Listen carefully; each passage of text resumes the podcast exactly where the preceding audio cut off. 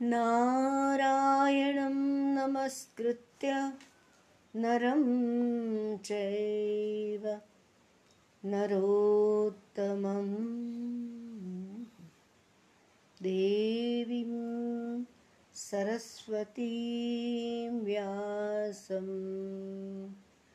ततो जय मुदीरयेत्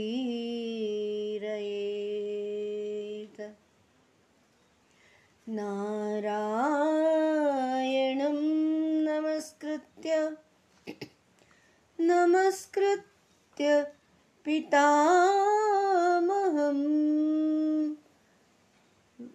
विष्णुं रुद्रं श्रियं देवीं।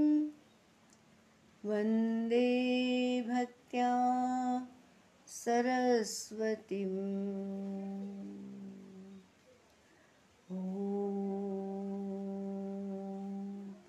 श्रीगणेशाय नमः।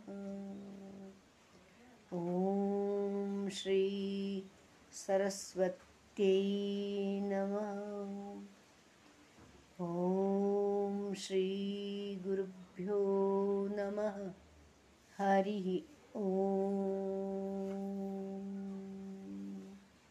ॐ तत्सत् ब्रह्मणे नमः।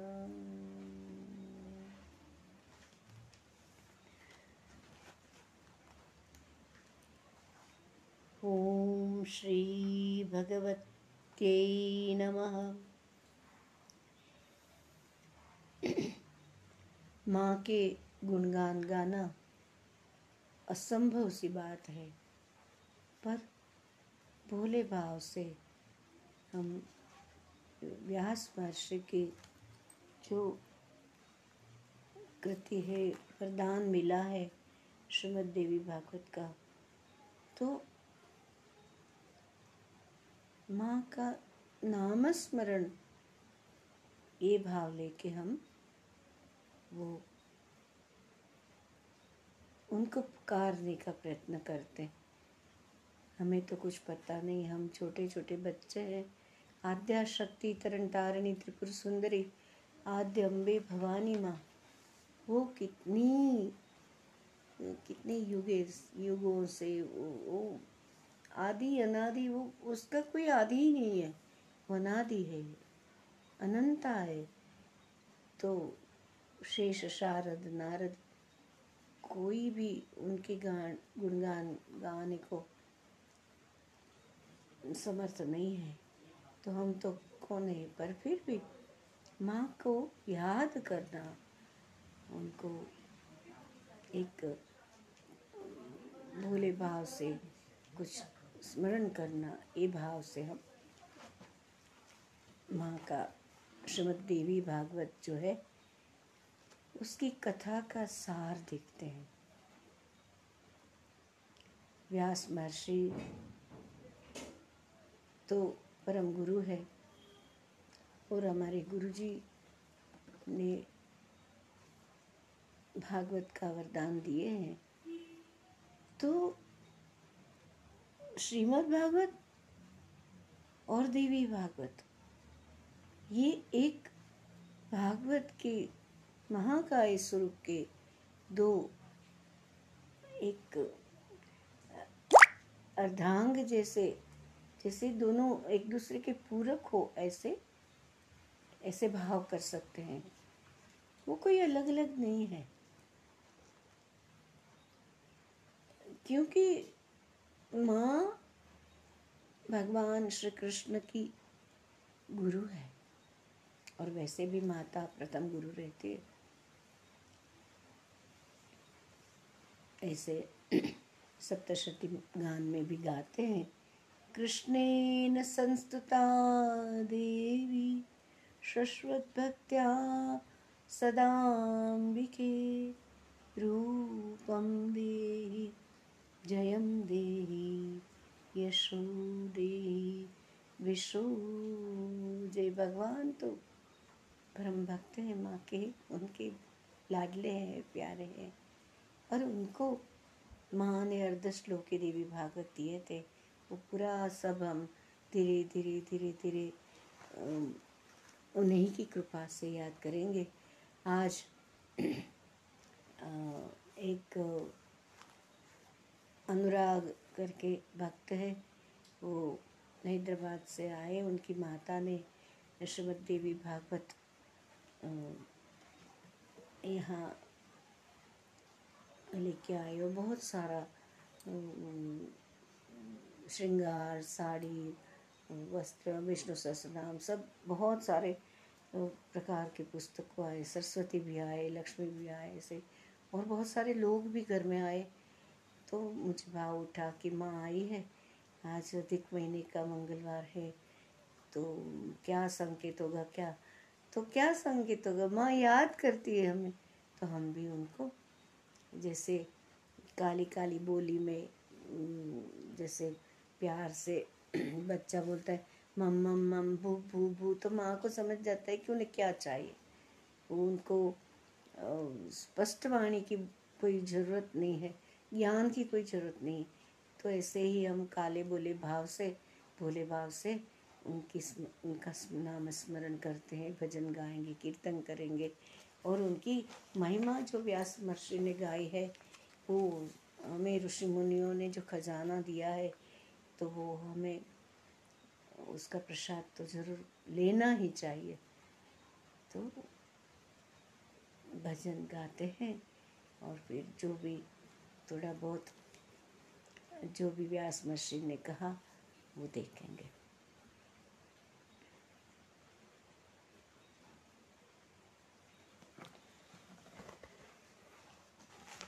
महात्मा के अंदर बोलते हैं सृष्टो या सर्गरूपा जगदवनविधौ पालिनीया च रौद्री संहारे चापि यस्या जगदिदमखिलं क्रीडनं या पराख्या। पश्यन्ति मध्यमातु तदनु भगवती वैखरी वार्णरूपा सास्मद्वाचं प्रसन्ना विधिहरिगिरिशा राधितालं करोतु नारायणं नमस्कृत्य नरं चैव नरोत्तमं देवीं सरस्वतीं व्यासं। ततो जयमुदीरयेत् नारायणं नमस्कृत्य। नमस्कृत्य। पितामहं विष्णुं रुद्रं श्रियं देवीं। वन्दे भक्त्या सरस्वतीम्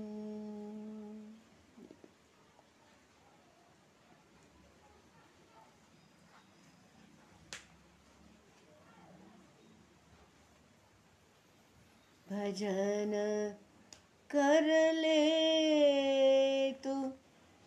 इस पल में जीवन तो एक पल का है।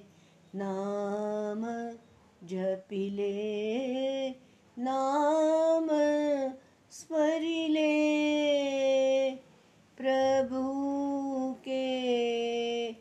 नाम गाले तु। भजन करिले यशोदातु स्मरणीले भजन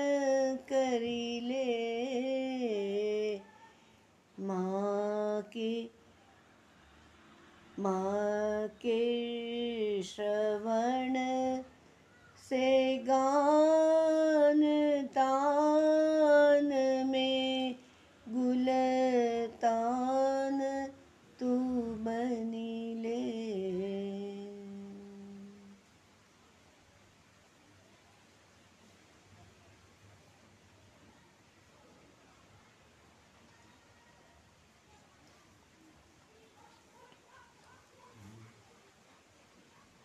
വിശാലാക്ഷി ദേവി ആനന്ദരൂപിണി നിരഞ്ജനി മംഗളകാരിണി. വിശാലാക്ഷി ദേവി ആനന്ദരൂപിണി നിരഞ്ജനി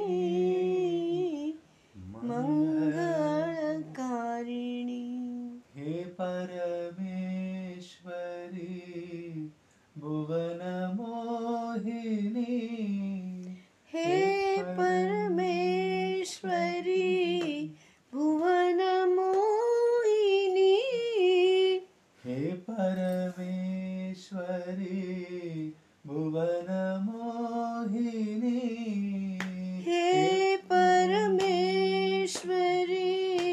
भुवन ब्रह्मणि रुद्रणि सङ्कटमोचनि ब्रह्मणि रुद्राणि सङ्कटमोचिनि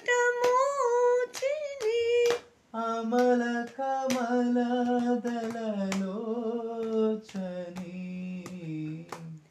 ಅಮಲ ಕಮಲದಲ ಲೋಚನೆ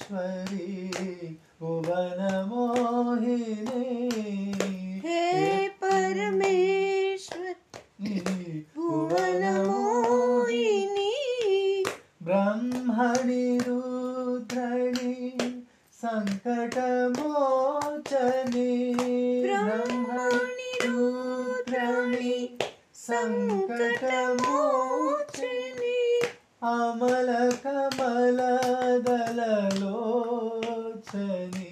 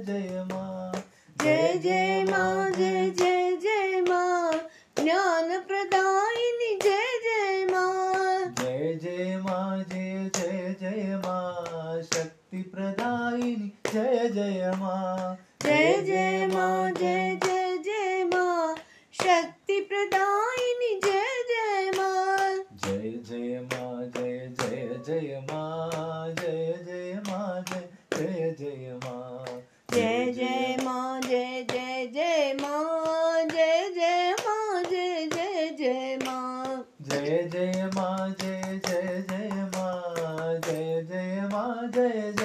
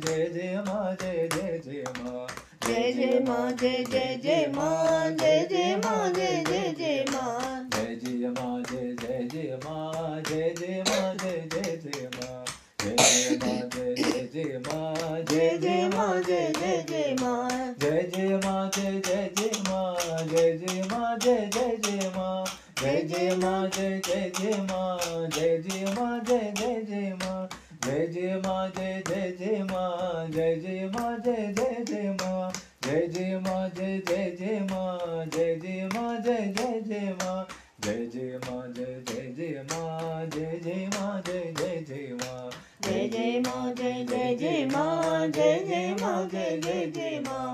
जय जय माँ जय जय जय माँ जय जय माँ जय जय जय माँ। जय जय माँ जय जय जय माँ। जय जय माँ जय जय जय माँ। विशालाक्षी देवी आनन्दरूपिणी निरञ्जने भवभय हरिणी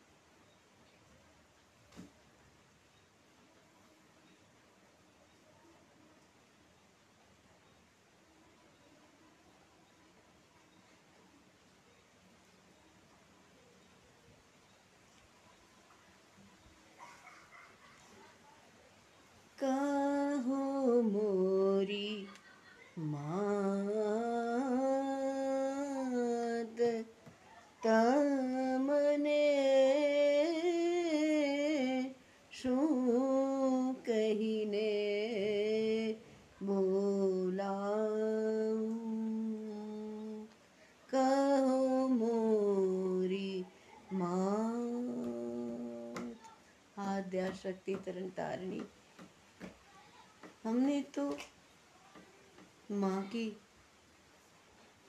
एक झलक भी नहीं ली है आद्या शक्ति की, लेकिन माँ की जो सृष्टि रचना है, उसके अंदर माँ ने जो माता बनाई है, वो माता में उनकी अंशी की अंश होते हुए भी वो पूर्ण रूपा है प्रथम गुरु माता होती है, बाद में माँ गुरु के पास ले जाती है। तो वो यहाँ महात्मा सुनते हुए माँ के नाम, स्मरण, भजन, कीर्तन करते, बस हमें कुछ बोलने को भी मन नहीं होता है, ध्यान लग जाता है। कुछ ऐसी बातें करने को भी मन नहीं होता है। पर व्यास महर्षि का जो प्रसाद मिला है हमें तो वो वो बहुत बड़े गुरु थे।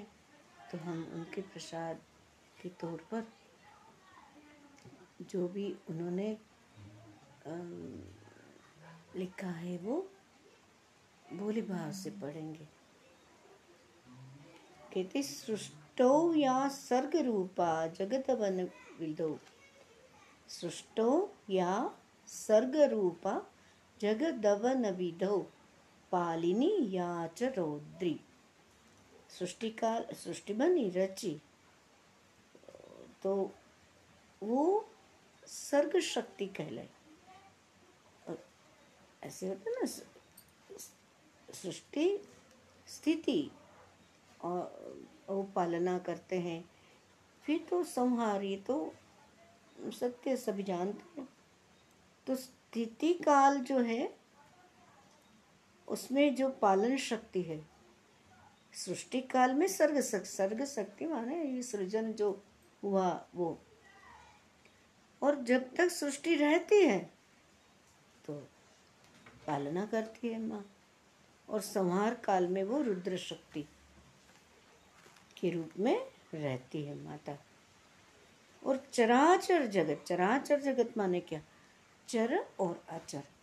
चलता फिरता जगत माने पशु, पक्षी, कीट, पतंग आदि। और अचर जगत तो तो वृक्ष है, वनस्पति है, झाड़ है, पहाड़ है।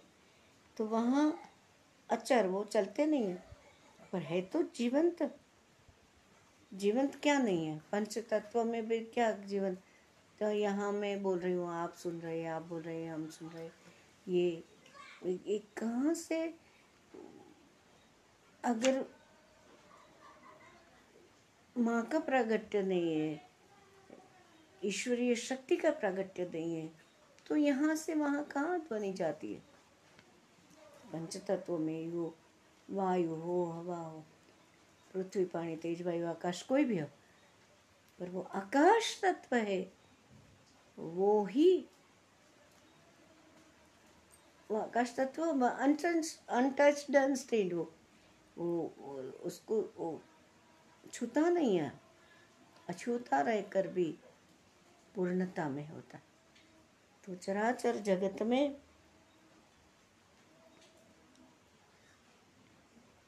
ये जो जगत है ना, सृष्टि, हम कहते हैं, ब्रह्मांड कहते हैं, अनंत कोटि ब्रह्मांड कहते हैं तो वो तो उनका मनोरंजन की सामग्री है ऐसे बोलते हैं। संहारे। सृष्टो यहाँ सर्गरूपा जगदवन विधो पालिनी जगदवन विधो पालिनी याच रौद्री संहारे चापि यस्य जगदिदम इदम अखिलम। क्रीडनम या पराक है वो तो उनको क्या है, मनोरंजन की सामग्री है। क्रीडम या पराक मनोरंजन खेलने के लिए बनाया। डर नहीं जाना। कभी व्यक्ति वस्तु परिस्थिति से हम डर जाते हैं या सपनों की दुनिया में हम हार जाते हैं। अरे नहीं, आनंद। ये तो माँ के बनाई सृष्टि में आनंद करने माए तो वो जैसे अनाज सुनते हैं तो गेहूँ गेहूँ लेके कंकड़ कंकड़ फेंक देते हैं। ऐसे गुरु के आश्रम में जो गुरु जी का आश्रय ले लिया गुरु मिल गए तो फिर वो तो कंकड़ कंकड़ फेंक देते हैं। मन में उठती जो तरंगे है, चित्त की वृत्तियाँ है, वो बुद्धि में कुछ आता है, वो स्मृति में रहता है, वो सबको छोड़ के आगे माँ का स्मरण करने से। माँ का माने किसको मानते हैं? तुम शिव को मानते हो तो शिव को, कृष्ण को मानते कृष्ण को, राम को, जो भी कहना कह लो। आखिरी शक्ति तो एक ही है। तो वो तो खेलने के लिए तो बनाए, मनोरंजन करने के लिए तो बनाए। इसमें डर क्या जाना है? बिल्कुल नहीं डरना, आनंद करना। गुरुजन ये बताते। फिर वो बोलते हैं, पश्यंती मध्यमाथो तदनु भगवती वैकरी वर्ण रूपा वो चार प्रकार की वाणी होती है ना? परा पश्यंती मध्यम और वैकरी करी। परावाणी माने। जैसे कि उसको लिपि नहीं है, उसको स्क्रिप्ट नहीं है, उसको वर्णमाला, एक जैसे इंग्लिश की अल्फ़ाबेट होते संस्कृत का वर्णमाला होते हिंदी, गुजराती, जो भी, कोई भी भाषा हो, उसकी तमिल, कन्नड़ा, तेलुगु, तुलु, जो भी तो उसको स्क्रिप्ट रहती है, वो मुख अक्षर रहता है, जो जो हम देख सकते हैं। लिख सकते हैं, पढ़ सकते हैं, समझ सकते हैं। लेकिन परावाणी जो है, वो सोल टू सोल कम्युनिकेशन माने जो अंदर छू जाता है, ऊपर वो पता चल जाता है, लेकिन उसको लिख नहीं सकते, बोल नहीं सकते, बोल के बता नहीं सकते साइन लैंग्वेज से बता नहीं सकते, वो पता चल जाता है। एक बार कोई आए थे घर में तो सभी का अनुभव रहता है। वैसे ही एक बार रुद्र पूजा का प्रसाद था और कोई आ गया और मैंने उनको एप्पल प्रसाद पर था तो बांटने के लिए होता है एप्पल दे दिया। और वो, वो बहन रोने लग। गई मैं बोली क्या हुआ? प्रसाद पाया? खुश हो गए? तो बोले नहीं मुझे आपके हाथ से कुछ खाना था और आज मेरा सोमवार का व्रत था। पर आप अगर रोटी भी दे देते, मैं खा लेती क्योंकि मेरे से तो आपके पास से कुछ खाना था। तो भगवत सत्ता को पता है कि ये बालक एक जगह श्रद्धा से कुछ जा रहा है कि उसे कुछ चाहिए। तो वो अनायास हो गया। तो वो फिर उसमें भ्रम हो जाता है, क्योंकि नहीं, माँ को कुछ पता चल जाता है कुछ पता नहीं चलता, पता क्या चलता है? वो तो इसके लिए ये बातें जो है, वो परावाणी की है सोल टू सोल कम्युनिकेशन तो वो ऐसे सभी के अनुभव में आते हैं। अरे, अभी याद किया और आप आ गए, ये आपका फ़ोन आ गया। तो इस प्रकार कनेक्शन तो एक ही है ना, सब जगह तो एक ही तो सत्ता है। सर्वत्र, सदा, सर्वदा विराजमान है, सर्वशक्तिमान है। ये छोटी छोटी बातों को क्या? इसको तो कोई बिल्कुल छोटे हो तो वो परावाणी, उसको स्क्रिप्ट नहीं है। लिख के नहीं बता सकते साइन लैंग्वेज से नहीं बता, किसी प्रकार बता नहीं सकते, पर पता चल जाते।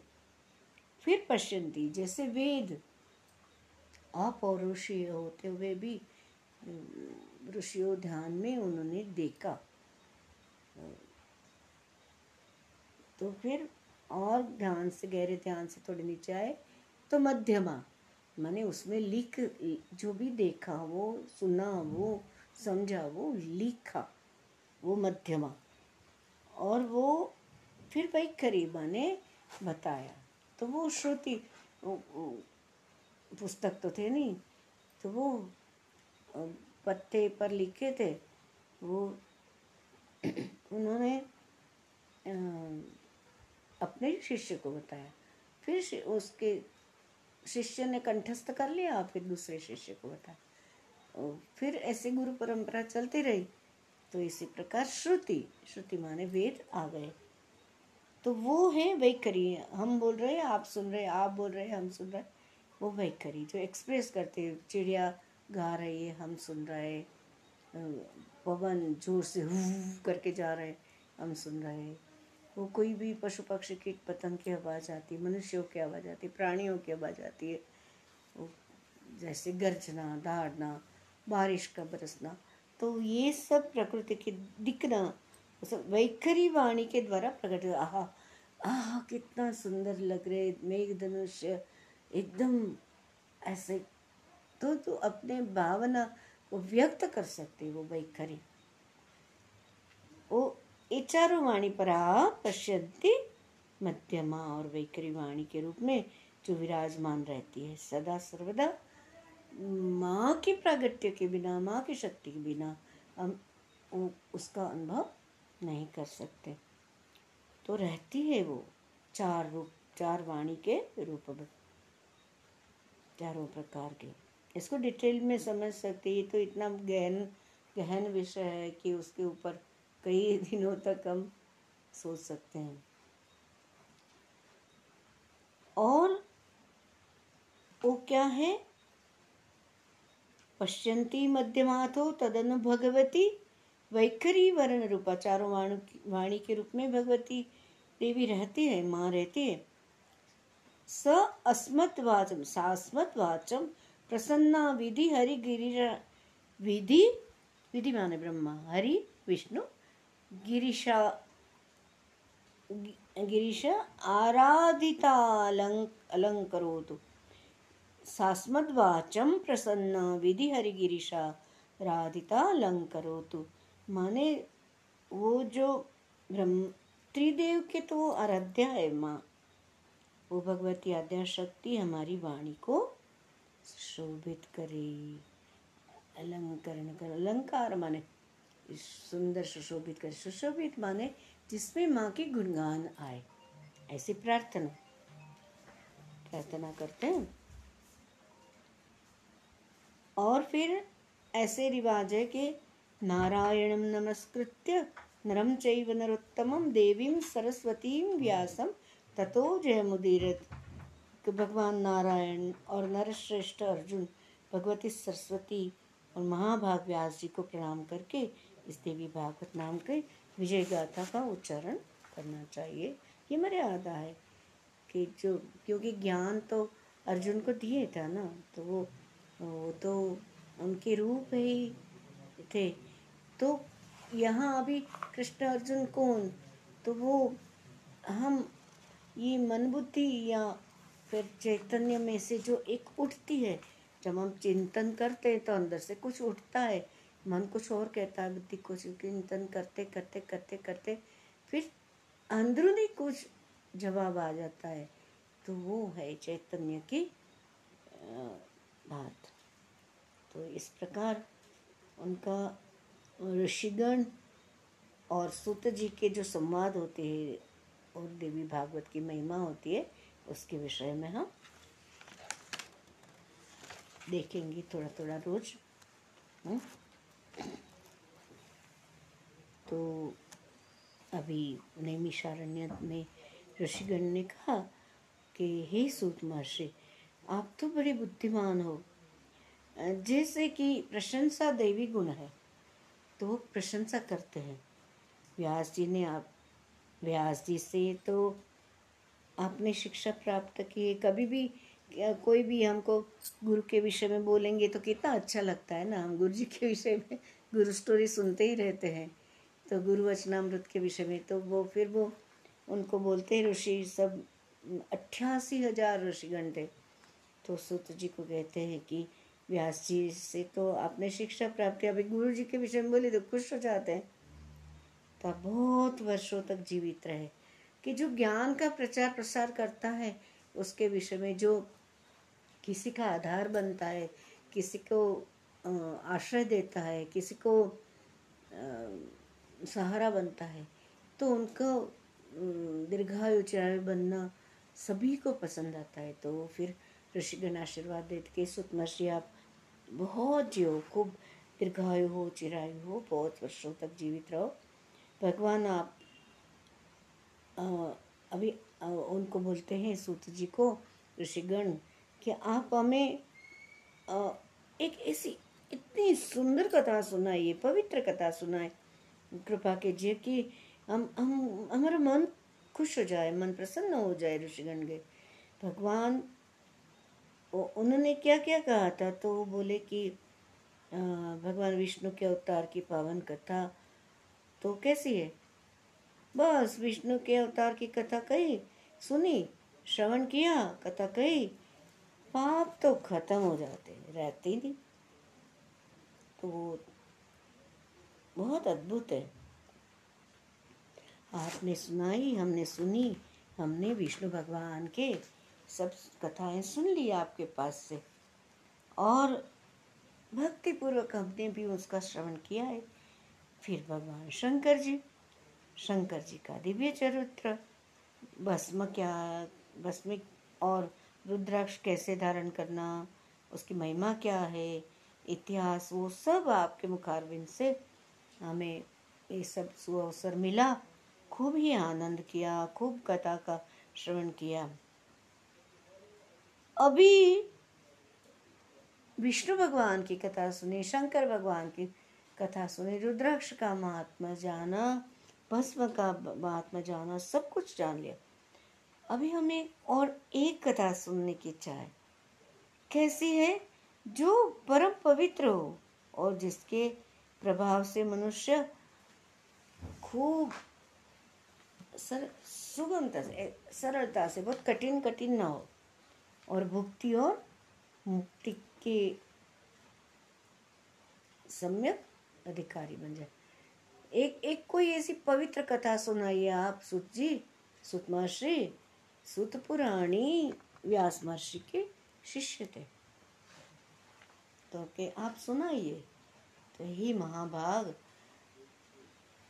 अभी देखो भोग और मोक्ष कलयुग में दोन, दोनों भी चीज़ एक साथ मिल गए भुक्ति और मुक्ति। तो ऐसे लगता है कि दोनों कैसे मिलेंगे? तो ये संदेह हुआ है।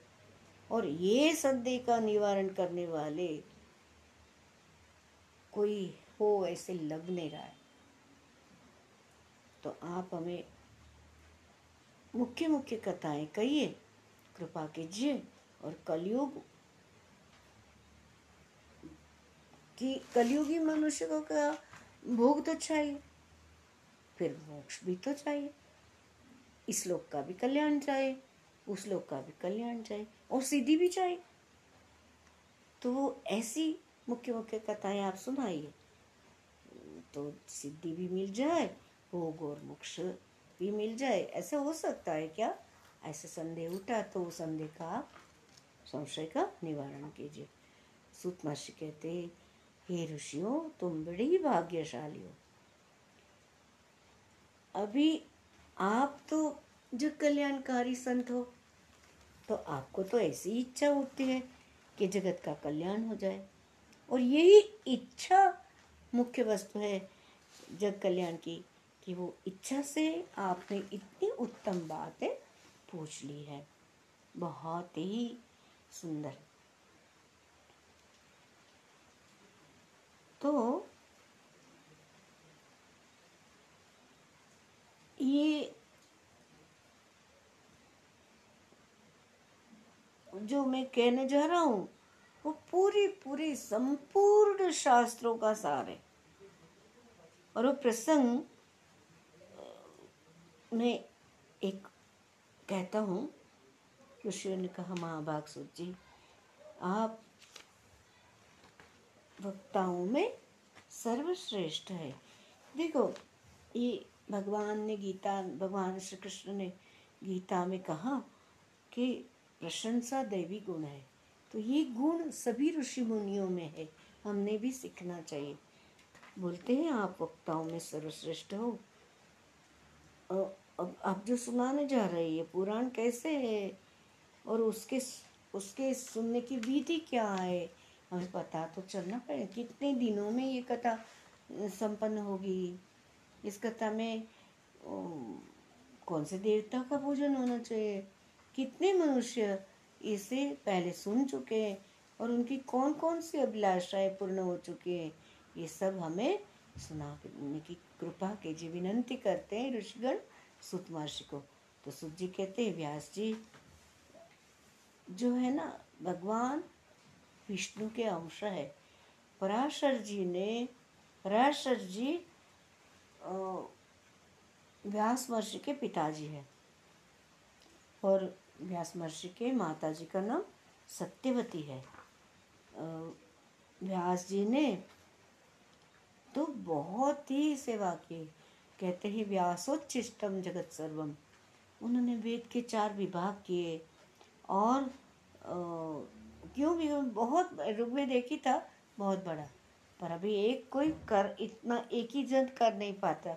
अच्छा एक ही जन करेगा तो फिर वो आगे कैसे बढ़ेगा? तो आज भी हमारे गुरु जी कई गुरुकुलों का स्थापन करके, कई जो जो वेद के कितनी शाखाएँ थी, वो लुप्त हो गई, वो सब बचा के आज भी वही कार्य कर रहे हैं गुरुदेव। तो यहाँ उन्होंने व्यास महर्षि ने सरल बना दिया, चार भाग में वो वेद को बना दिया और शिष्यों को भी पढ़ाया अब क्या करे सर कोई तो अलग अलग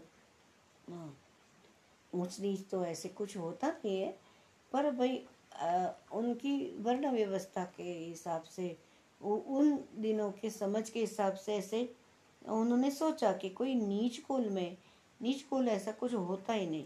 सामान्य जाति नीति कुल गोत्र दूरकम, नाम और मुख्य वस्तु, वो वर्ण व्यवस्था थी, उसको अलग प्रकार से समझ लिया। तो कहते, कोई ऐसे संस्कारहीन नीच कुल में उत्पन्न हो गए तो उसको तो वेद पढ़ने मिलेगा नहीं, गुरुकुल जाने मिलेगा नहीं। वो ब्रा, मात्र ब्राह्मणों के यहाँ जन्म लिए उनको ही मिलता है। तो फिर बाकी के क्या करेंगे? तो व्यास महर्षि को चिंता हुई। को, कोई मूर्ख है कोई नहीं कुछ ज्ञान कैसे पाएगा? मनुष्य अवतार हुआ तो फिर वो गुरुजन है तो उसको लगता है कि मनुष्य अवतार किसी का भी हो सार्थक होना चाहिए। तो इसलिए उन्होंने क्या कहा? ये चिंता के मारे कि सबको कैसे मिले? वो तो गुरुकुल जाएँगे नहीं, पढ़ नहीं सकते, वो उपनयन संस्कार ले नहीं सकते तो फिर वेद पढ़ने का अधिकार नहीं होता है। तो फिर उन्होंने खुद ही ऐसे किया कि भाई जो सेवा में लीन हो तो उनको कहाँ टाइम मिलता है? तो फिर एक कुछ तो ऐसे सोचा कि हाँ तो क्या करें? तो व्यास महर्षि ने सोचा। स्वयं मन में विचार किया कि धर्म का रास्ता मिले, क्या धर्म है हमारा? ज्ञान मिले। फिर उन्होंने पुराण बनाया, पुराण संहिता बनाया कि चलो, अठारह पुराण बनाए। बना बना के सूत महर्षि बोले, मुझे व्यास महर्षि ने वो पढ़ाया। कोई तो चाहिए ना, वो प्रचार प्रसार नहीं करे तो क्या फिर? फिर महाभारत की कथा भी व्यास महर्षि ने मुझे सुनाई स्वयं। उसी समय उन्होंने देवी भागवत नाम का एक पुराण की रचना करें। अब ऐसे है कि जन्मे जय को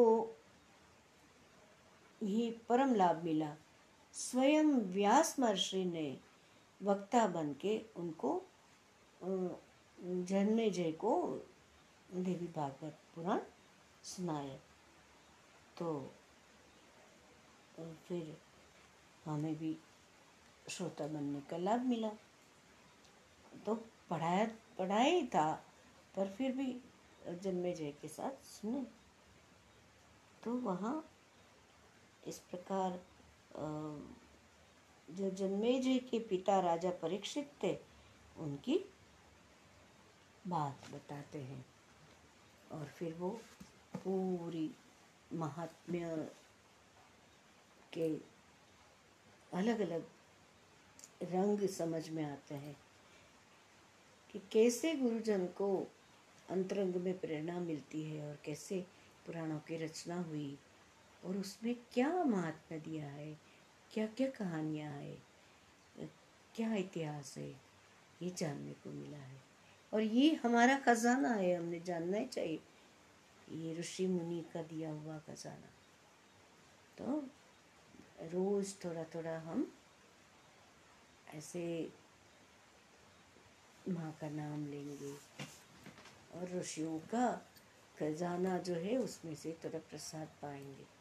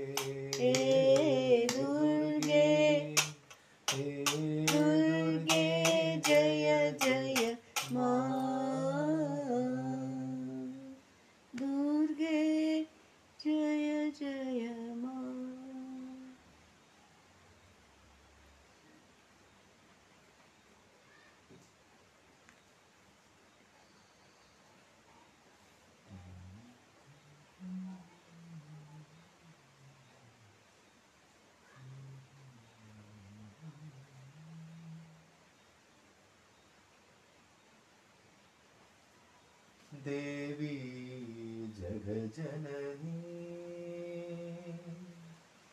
देवी जगजननी देवी विशालाक्षी जननी। देवी विशालाक्षी जननी। मंगलकारी भवभयहारिणि मङ्गलकारिणि भवभयहारिणि देवि विशालाक्षी मा देवि विशालाक्षी मा देवी जगजननी देवी जग जननी देवी विशालाक्षि जननी। मंगलकारिणी भवभय हारिणी देवी विशालाक्षी माँ। देवी विशालाक्षि मा। वरदे मा। शुभदे मा जगदोधारिणि मा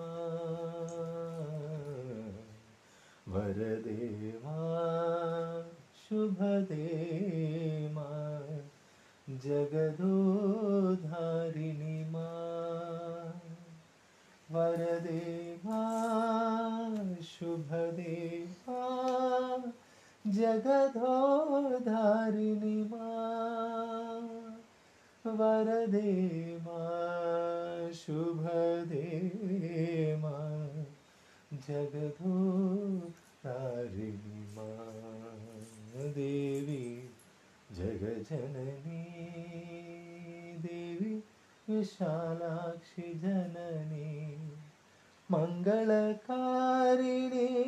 भवभयहारिणि देवी विशालाक्षी मा देवी विशालाक्षी मा